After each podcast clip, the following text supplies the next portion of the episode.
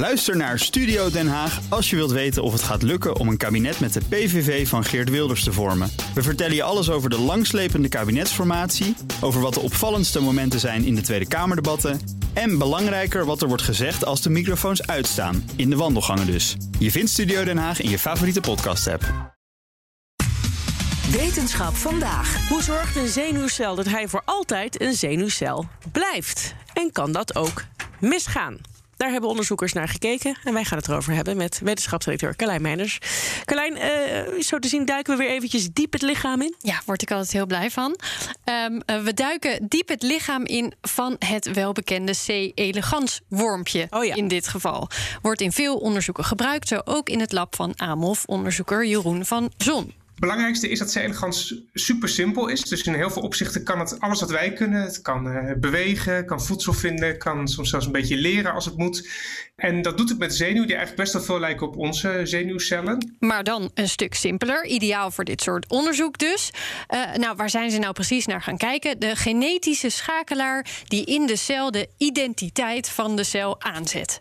In bacteriën had Van Zon al gezien dat die schakelaar in een cel aan- en uitgezet kan worden. Nou is dat voor bacteriën helemaal niet zo erg. Maar in onze cellen wil je natuurlijk niet dat een zenuwcel ineens stopt met werken of van functie gaat wisselen uh, terwijl die gewoon zijn werk moet doen. Chaos kan niet. Nee.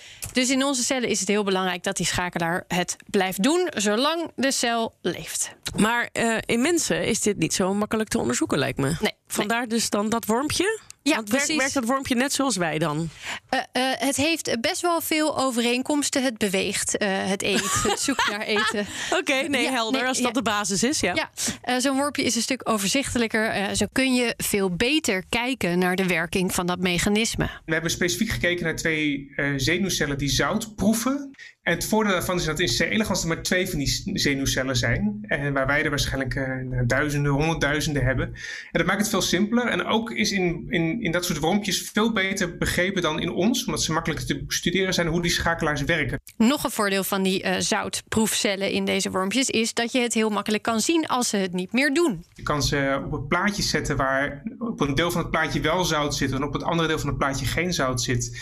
Dan zet je die wormen erop en dan vinden ze vanzelf de plekjes met zout. Als die zenuwcellen goed werken. Maar als die zenuwcellen niet goed werken, dan, dan kunnen ze het niet meer vinden. Dus je kan ook direct meten hoe goed die zenuwcellen functioneren. Oké, okay, en ook in die zoutzenuwcel zit dus zo'n schakelaar. Ja, eentje die lijkt op wat je in onze cellen ook vindt. Een schakelaar die draait op één heel belangrijk eiwit... dat tijdens de ontwikkeling van zo'n cel dus die functie aanzet. Klik, je bent nu een zenuwcel, zeg maar. En dat eiwit regelt het zo dat het zichzelf blijft aanmaken. Zo blijft die schakelaar aan. Wat wilden ze nou als eerste weten?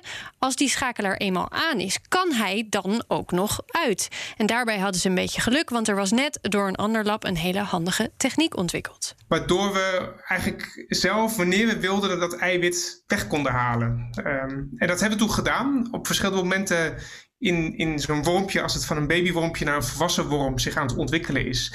En wat we vonden is dat het dus inderdaad uitkomt. Dus je kan die worm, je kan door dat eiwit tijdelijk weg te halen. En dan, dan, dan stop je met dat weghalen. Dan, dan zie je, als je het kort genoeg doet, dat die schakelaar toch weer gewoon aanblijft. Dus die, hij is op een of andere heel stabiel. Maar als je dat lang genoeg doet, dan gaat hij echt uit. En dat konden we ook zien, dat dan die wormen ook stopten met, uh, met zout waarnemen. Die konden niet meer het verschil tussen plekken met genoeg zout en, en geen zout meer waarnemen. Ja, dus als, je, als er lang genoeg een tekort van dat ene belangrijke eiwit is, dan gaat de schakelaar dus uit. En daarmee verloor de cel ook zijn functie. De, de fabriek gaat dan ook gewoon helemaal uit, zeg maar. Maar zo'n tekort aan dat eiwit, gebeurt dat in het echt ook? Nou, de hoeveelheid van een bepaald eiwit in een cel kan zeker wisselen. Dus er is niet de hele tijd evenveel van hetzelfde. En dat was dan ook de volgende vraag. Hoe kan het nou dat er misschien best wel eens wat minder van dat ene belangrijke eiwit is... maar dat die schakelaar het in ons lichaam, in onze cellen, gewoon blijft doen? Nou zei ik eerder al, dat eiwit maakt zichzelf aan. Hij houdt constant dat schakelmechanisme in, in werking. Maar dat eiwit heeft nog veel meer functies... want hij houdt ook de rest van de fabriek draaiende. Hij stuurt ook andere eiwitten aan in die cel. En als er een tekort dreigt van dat schakeleiwit, dan gaat de focus ineens naar één taak. Zo'n zenuwcel, als er dan weinig van het eiwit is, zet alles uit wat niet noodzakelijk is. Maar dat betekent dus dat, de- dat de fabriek als het ware dicht gaat. Het werkt niet meer.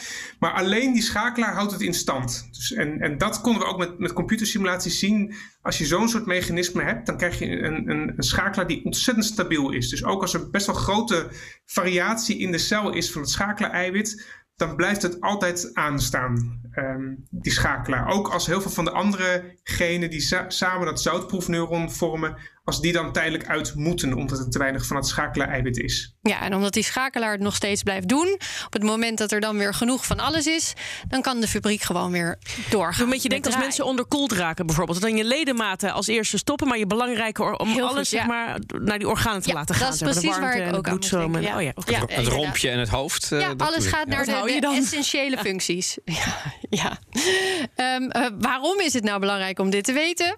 Eh, als je dit mechanisme snapt, dit moet natuurlijk ook nog in menselijke cellen worden bekeken. Maar dan kun je ook gaan kijken, wat nou als er iets mis is met die schakelaar, of wat gebeurt er überhaupt met cellen waarbij dit misgaat?